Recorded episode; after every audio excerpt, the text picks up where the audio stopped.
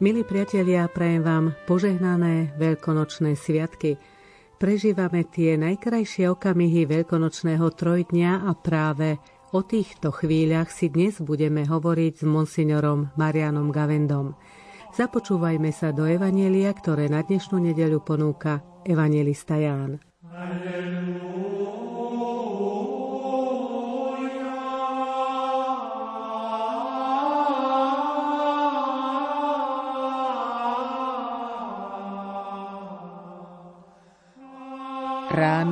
Prvého dňa v týždni, ešte za tmy, prišla Mária Magdaléna k hrobu a videla, že kameň je od hrobu odvalený.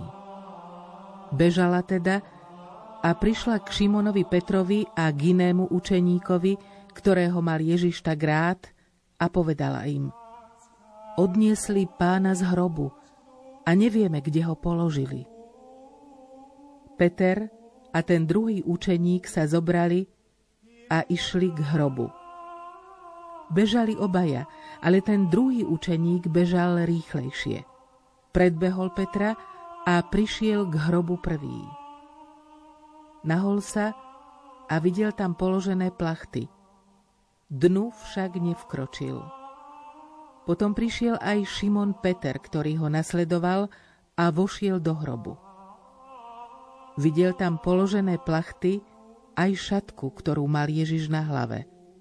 Lenže tá nebola pri plachtách, lež osobitne zvinutá na inom mieste. Vtedy vošiel aj druhý učeník, ten, čo prišiel k hrobu prvý, a videl i uveril. Ešte totiž nechápali písmo, že má vstať z mŕtvych. Alleluja.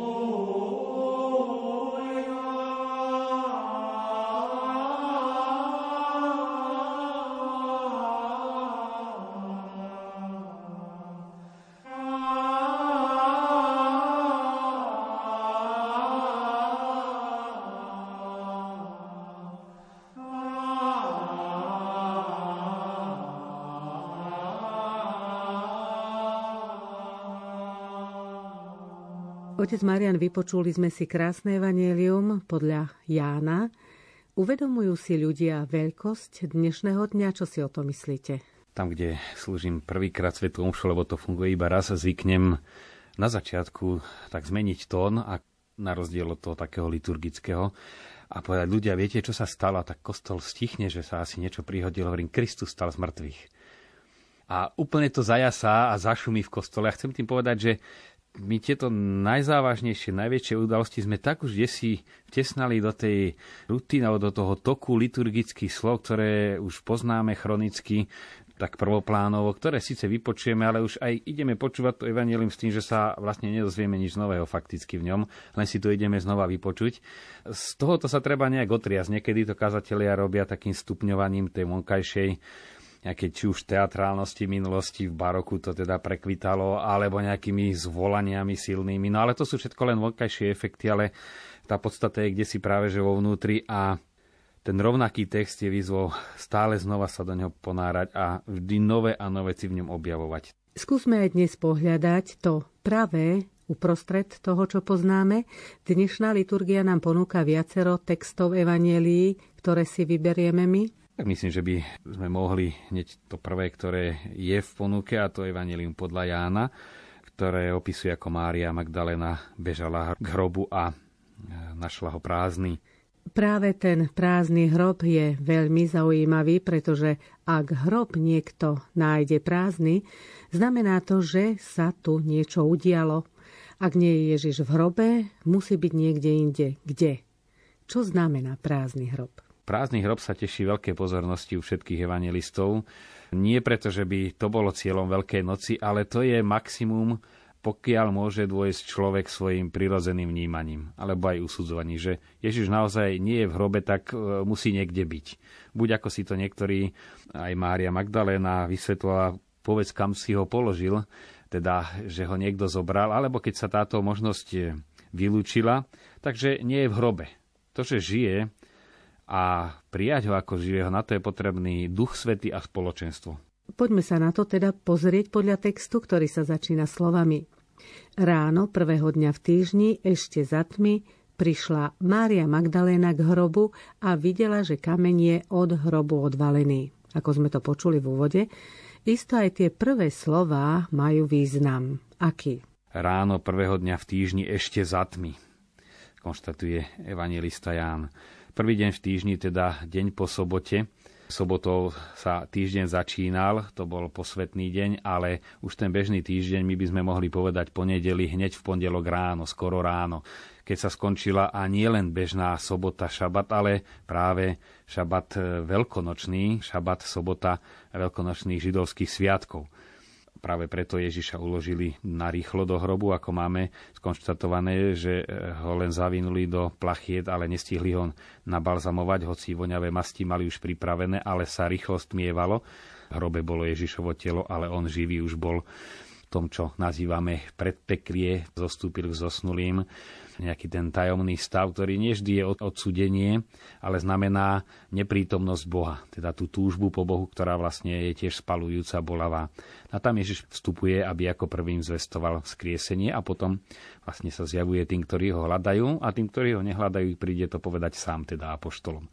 Takže v takéto ráno Mária prichádza k hrobu a nalajú láska, ale láska, ktorá chcela ešte preukázať pozornosť Ježišovmu telu. Keď si niekoho vážime, tak si ozaj vážime všetko, čo s tým človekom súvisí.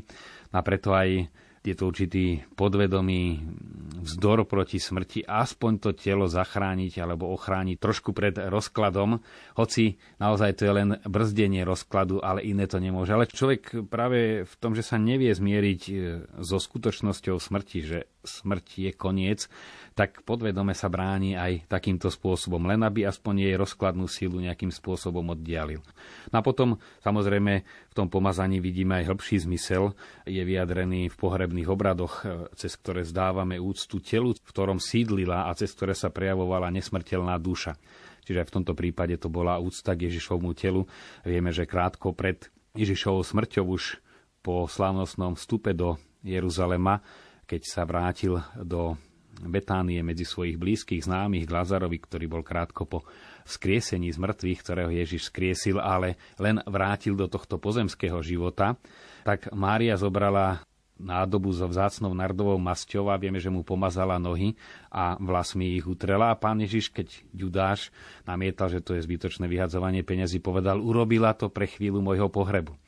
Čiže tam vidíme, že aj on povedal, chudobných budete mať stále medzi sebou, ale mňa nemáte. Že naozaj on priznal aj tomu telu, veď to bolo telo Boha, Božie telo, aj keď malo ľudskú prírodzenosť, ale sídli v ňom Boha, preto si zaslúhuje úctu. A Ježiš sa tomu nebráni. Vieme, že bol veľmi pokorný do Jeruzalema, zostupoval na osliadku a táto nardová maz mala obrovskú hodnotu, ale sa nebráni, pretože to bolo prejav jeho božskému telu.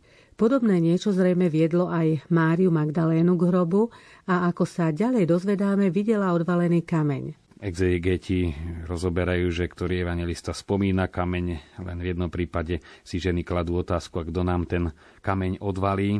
Ale je tu aj hĺbšia symbolika toho hrobu, ktorý je už z toho prirodzeného ponímania zatvorený, z ktorého už nie východu, nie návratu. Tu vidíme, že ten kameň, ktorý uzatváral hrob, je odvalený. Tu by som len spresnil, aby sme si oživili aj predstavivosť, že tie mnohé obrazy, ako nejaký ten aniel dvíha obrovský balvan, nie sú celkom pravdivé, pretože ten kameň bol vlastne taký veľký kruh, akoby koleso veľké kamenné, ktoré sa odkotúlalo. Niečo podobné, ako máme brány na kolajničkách, tak tam bola vyrita taká dráha pred hrobom, po ktorej sa ten veľký opracovaný kameň odkotúlal, akoby brána hrobu otvorila a potom sa dal znova uzatvoriť, keby tam niekoho ďalšieho pochovali. Ten kameň nebol zamurovaný? To sa nemuruje. Práve ten kameň sa len tak prikotúla. To je ako, naozaj ako by sa zatvoril ten hrob. To nahradzalo bránu. To zistenie, že hrob je prázdny, bolo podnetom pre Máriu Magdalénu, ktorá sa rozbehla k Petrovi a Jánovi a išla im oznámiť, čo videla, čo zažila a povedala im, odnesli pána z hrobu a nevieme, kde ho položili. Naražame skôr na to stále ešte presvedčenie, že on je mŕtvý a len hľadala jeho telo a aj oni sa išli pozrieť, čo sa to tam vlastne s tým jeho telom stalo. No a tu vidíme potom tie sveté preteky, by som povedal, keď aj Peter a Ján bežia. Znova je v tom e, veľa tej túžobnej radosti, zvedavosti, pretože keď sa čosi deje, už to tú nejakú vnútornú nádej to zobúdza. Čo si, sa tu dalo do pohybu. To je to skore ráno, ktoré aj v mystike, tá obloha, ktorá ešte je tmavá, čierna, ale už žiari z nej prichádzajúci deň. To je veľmi silná myšlienka, to skoro ráno ešte za tmy. Tak aj v tom teologickom význame to zacítenie tej udalosti už blížiaceho sa konštatovania skriesenia. Ono sa už odohralo, hrob už bol prázdny, Kristus bol už skriesený. Čo si v tej atmosfére, to bola vesmírna udalosť a historická, museli cítiť, že ich to takto hnalo ísť čím rýchlejšie. Vieme, že Jan bol mladší a predbehol Petra, keď bežali ku hrobu, ale pred vstupom počkal na Petra. Prečo sa takto zachoval? Tu už mnohí komentátori duchovní vidia veľa symboliky napríklad medzi charizmatickou a hierarchickou zložkou církvy. Že sú tí, ktorých ozaj ženie duch a tí sú neraz oveľa pružnejší. Obyčajne je to také nové vanutie, mladé vanutie v cirkvi a pribehnú aj ďalej, aj rýchlejšie, predbehnú akoby udalosti, ale potom je potrebné počkať na Petra. To vidíme tá zdanlivo váhajúca církev, kde práve sa overuje skutočná charizma Ducha Svetého. Ja bol hnaný duchom, ale vedel počkať na Petra a preto aj v cirkvi Ján a Peter hrajú obidvaja dôležitú rolu, ale predsa len Peter je tam základom. Peter, keď pribehol k úhrobu, nahol sa, vstúpil dovnútra a našiel tam zvinuté plachty. Vieme, že všetko prezreli, videl položené plachty aj šatku, ktorú mal Ježiš na hlave. Teda do detailu popísaný prázdny hrob, ale tá pozoruhodnosť, že šatka bola na inom mieste, že tam bol nejaký cieľavedomý pohyb.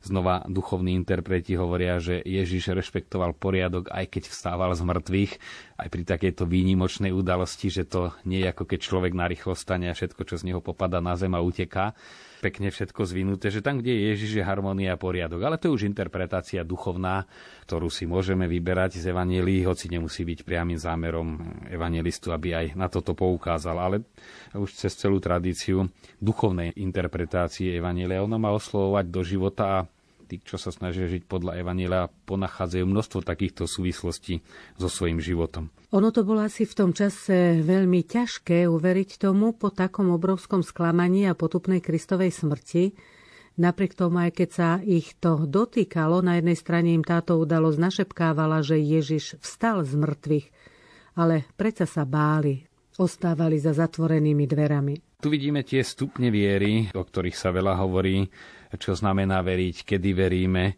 že tá naša viera nie je slepá v niečo, čo absolútne sa nedá zachytiť, kým sme tu na tomto svete alebo kým sme v našom tele. Nie je to celkom tak, pretože to bol aj zmysel celého Ježišovho verejného pôsobenia, že to, čo hlásal, dokazoval aj skutkami, mimoriadnými skutkami. Aj keď jeho náuka presahovala bežné chápanie, ale jeho skutky presahovali bežné možnosti človeka, preto aj tí, ktorí ho nemali radi, vedeli, že v ňom pôsobí Božia moc, len si to nevedeli spojiť, že ako by mohol sa Boh prejavovať takto účinne cez človeka. To im môžeme povedať, opodstatnenie nešlo do hlavy, ako sa takéto niečo môže spojiť. My už vieme, že Ježiš bol boho človek, nám je to už ľahké s zostupom času konštatovať, ale v ich ponímaní to si vyžadovalo veľkú revolúciu v mysli.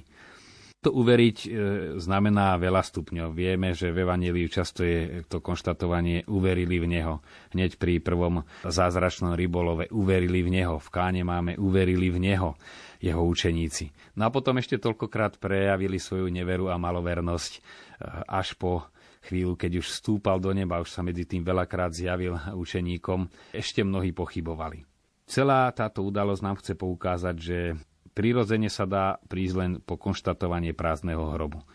Ako som už naznačil, je to veľmi dôležité, že evanelia prichádzajú po toto konštatovanie, že evanelia nehovoria hneď o nejakom mýtickom len vnímaní Ježiša Krista vo viere. Oni ho zakúšajú veľmi hmatateľne. Budeme cez ďalšie nedele a aj v čítaniach cez týždeň počuť viaceré opisy stretnutia so skrieseným. Stretnutie s Tomášom, kde skutočne Ježiš kladie dôraz na tú až hmatateľnosť, alebo keď učeníkom povie, dajte mi niečo zajesť. Dotknite sa ma, mojich rán sa dotknite. Že stále kladie dôraz práve na tú fyzickú, skutočnú, reálnu prítomnosť. vidíme, že kým nepríde Duch Svetý, tak ďalší krok už nevedia spraviť. Ani učeníci. Sú aj po tejto udalosti zatvorení zo strachu pred Židmi vo vnútri. Stále ešte to vyvoláva skôr strach, než to uverenie v zmysle áno, on žije a to mohol priniesť až Duch Svetý. Potom vidíme, ako náhle ich naplnil, tak s radosťou vystúpili a s veľkou istotou aj za cenu prenasledovania dokazovali a oznamovali ľuďom to, čo zažili. Bola to ich vnútorná skúsenosť. Ja by som sa ešte vrátila k tomu začiatku dnešného evanielia. Prečo sa Ježiš zjavil skôr Márii Magdaléne a až potom učeníkom? je to naozaj jedna z ďalších vecí, ktoré dokazujú, že Ježiš, kde považoval za potrebné narušiť zvyky vtedajšej kultúry, tak ich narušil. Už to, že v svojom spoločenstve mal aj ženy medzi učeníčkami. Doteraz, keď idete do krajín na Blízkom východe, tak ženy nevidíte nikde ani v obchode, ani pracovať. Tie majú domácnosť, sú oddelené, majú svoju aj vážnosť, aj dôstojnosť, ale sú v úzadí. No a tu vidíme, že Ježiš to bolo revolučné, že má medzi učeníkmi aj ženy, ktoré ich sprevádzali. Robí ďalší revolučný krok, že žena, ktorá nemôže svedčiť pri súde, tak sa stáva svetkom tej najväčšej udalosti, teda skriesenia. Preto nazývajú Máriu Magdalénu apoštolku apoštolov. Že ona to, čo prežila, tak išla povedať aj učeníkom. Je tu aj paralela medzi pastiermi pri narodení Ježiša a teraz ženami pri Ježišovom skriesení pretože aj pastieri vieme, že nemali žiadnu dôveru. Pastier bol niekým zaznávaným už v Ježišových časoch. Nie v dávnych dobách patriarchov, to bolo znešené povolanie, už za Ježišových čias pastier bol zaznávaný. A tiež Boh si vybral práve pastierov, aby išli svedčiť a dokonca aj Márii, aby vydal svedectvo a určitú istotu, že ten, ktorý sa narodil, je Boží syn. Cez pastierov. Boh to používa na schvál, vybral si, čo je slabé, aby zahambil silných, aj to aj v magnifikate povýšil ponížených a ponížil povýšených, lebo tam je tá Božia moc ešte presvedčivejšia. OK, to boli nejakí charizmatickí kazatelia, tí by niečo kázali, možno by to navonok vyzeralo dôvieryhodne, ale by si povedali ľudia, no veď oni sú takí, tak to hovoria. Ale keď prišli tí pastieri, z nich to muselo sršať, že sa niečo stalo. A to sa nedá zahrať, to je práve tá sila svedectva. Keď niekto niečo vážne zažil, trebárs bol svetkom havárie a príde do nejakej spoločnosti, môže sa dokonca tváriť a snažiť to zakryť, ale z neho to cítiť. Alebo zas, keď zažil niečo radosné, aj príde do prostredia, kde je vážna atmosféra, tá radosť z neho vyžaruje, aj keď ju popiera. To je tá sila svedectva, že to sa nedá ani oklamať, ani zakryť. Takto si pán Ježiš vybral aj ženy, aby svedčili pred učeníkmi. Oni museli dobehnúť, vieme si to predstaviť, tú radosť a to prekvapenie a tú novosť. No a učeníci, teda aspoň Peter a Ján odpovedajú tým, že utekajú a potom nastáva to ďalšie stretnutie. Samozrejme, keby sme si postavili vedľa seba všetky opisy, ako nám ich prinášajú evanelie, našli. By sme tam aj rôzne protirečenia, prečo jeden spomína, druhý nespomína, či už ten kameň, ako som povedal, alebo iné drobnosti, či v jednom prípade Ježiš hovorí, chodte do Galilei, v druhom hovorí, spomente si, čo som vám hovoril v Galilei.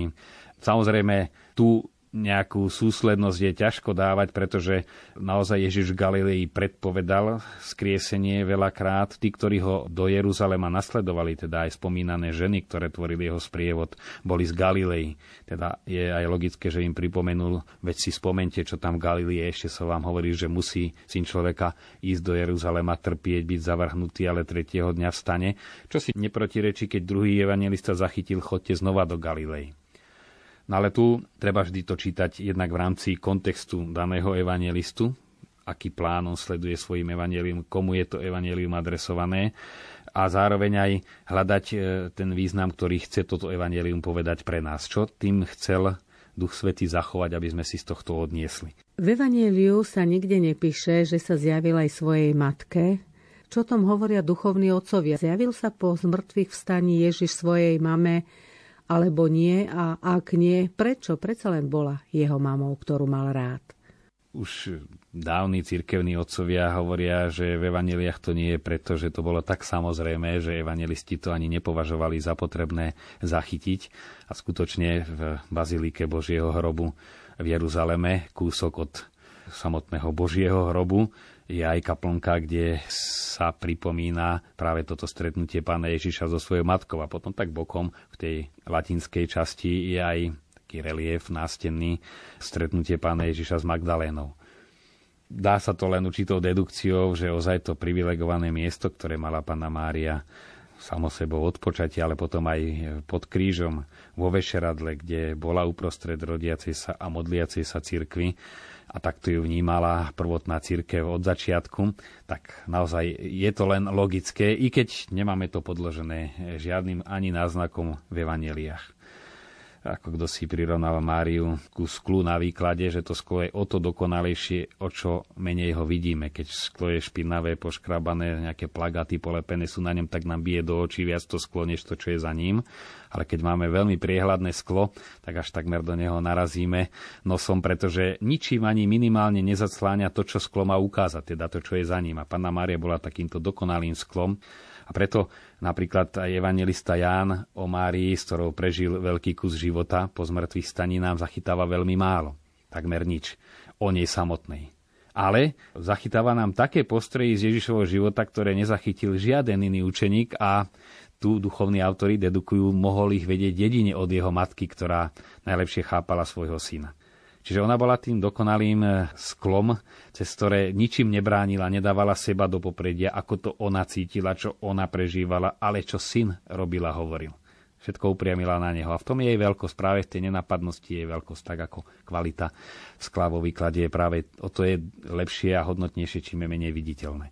V súvislosti so zážitkom žien, keď videli vzkrieseného Krista, oni boli naplnené bázňou. Nepíše sa to síce v Evanieliu sv. Jána, ale spomína to Lukáš. Zastavme sa pri tomto slove. Čo to znamená? Bázeň. Je to veľmi dôležité, totiž to nejde o nejakú ustrachanosť, ako keď niekoho nastrašíte, ale to je bázeň pred niečím posvetným, veľkým, nepochopiteľným, ako vždy, keď Ježiš vykonal nejaký zázrak, prítomných naplnila bázeň.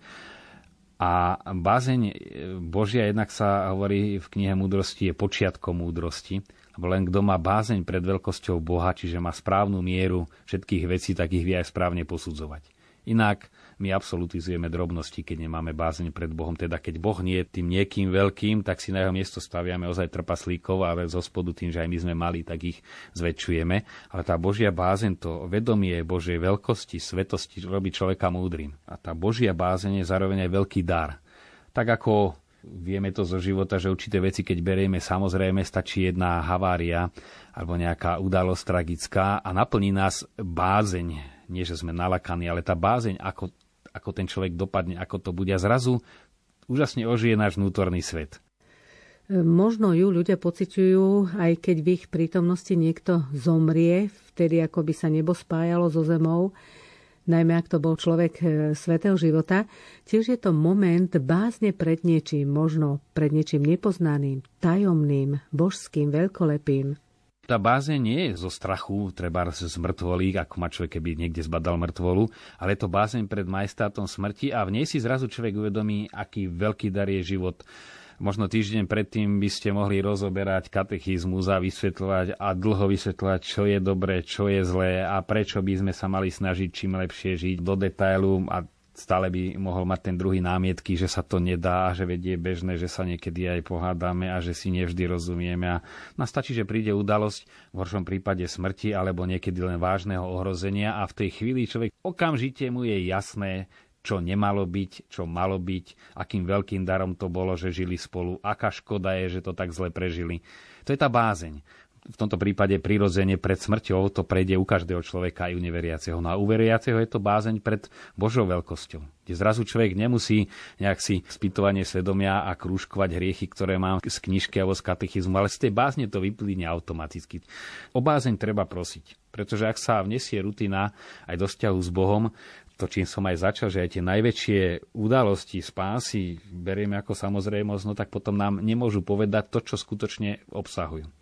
To záleží od prístupu. Aj najkrajšia báseň, najhlbšia, keď ju čítame narýchlo, úplne myslo inde, tak nezbadáme z nej nič. A zrazu sa zmení naše rozpoloženie a človek otvára ústa, čo všetko v tej básni, alebo v žalme by som povedal lepší príklad, že tie žalmy skrývajú úžasné rozpoloženia, niekedy radosti, a človek ich pochopí, až keď je plný radosti, alebo niekedy za tej posily v rozličných vnútorných rozpoloženiach a preto o túto bázeň sa treba modliť.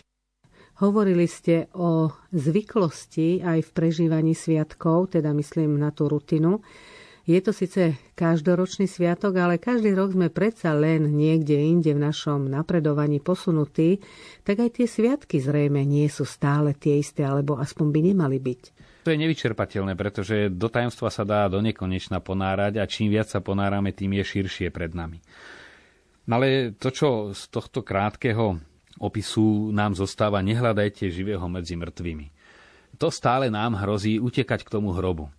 Kresťanstvo na rozdiel od iných náboženstiev je náboženstvom vzťahu, nie náboženstvom predpisov, čiže nehľadajme kresťanstvo ani v katechizme samotnom.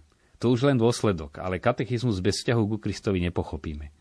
Môžeme ho študovať ako látku, môžeme testy z neho robiť aj napísať ich dobre, ale to ešte neznamená, že objavíme vzťah ku Kristovi. A bez tohto vzťahu sa to stáva mŕtvou knihou. A to je to hľadanie v hrobe, čiže hľadanie je v niečom, čo nie je živý Kristus. To môžu byť štruktúry cirkevné, to môže byť vonkajšia liturgická reforma. Vidíme na mnohých len presne podľa predpisu skladané ruky a vidíme, že ako oči toho človeka pobehujú, že sú mimo, že sú nesústredené, aj keď robí veľké gestá. To je to hľadanie v niečom pozemskom, ľudskom, toho, ktorý je Boh, ktorý je nesmierny, ktorý je duch, ktorý preniká všetko. No a hlavne teda hľadajte živého medzi živými. To je to dôležité, že skutočne stredobodom je eucharistická prítomnosť. Napokon celé pokračovanie veľkonočných udalostí a opakovanie je slávenie Eucharistie.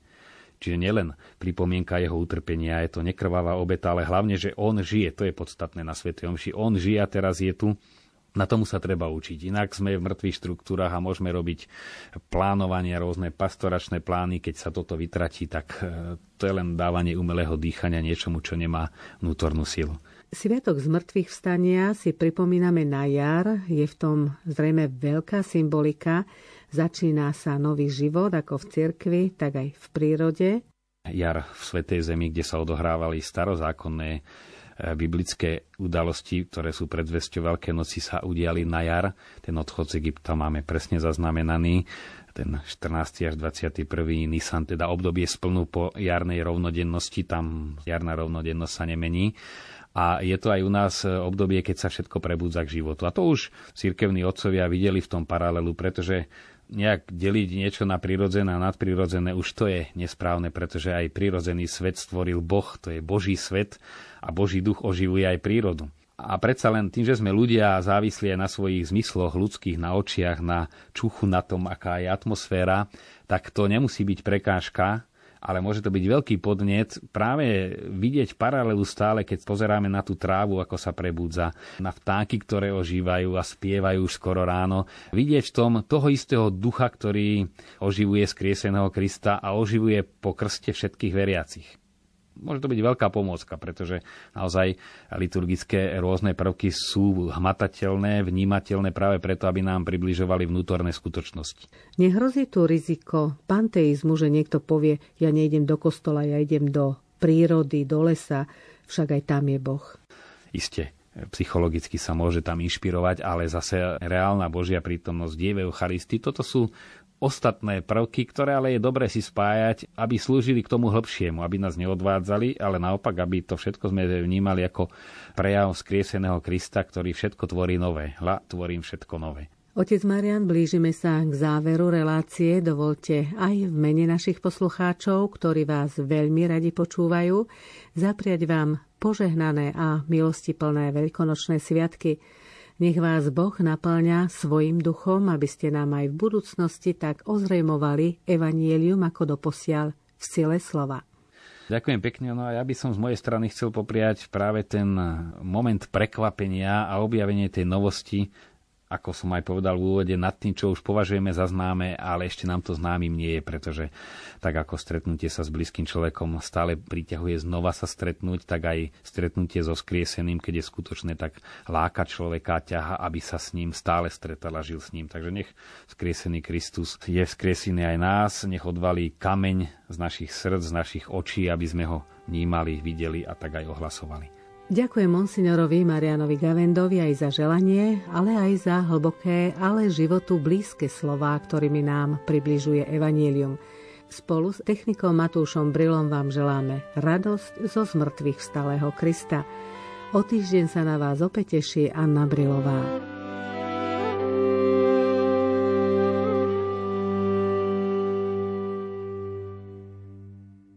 Táto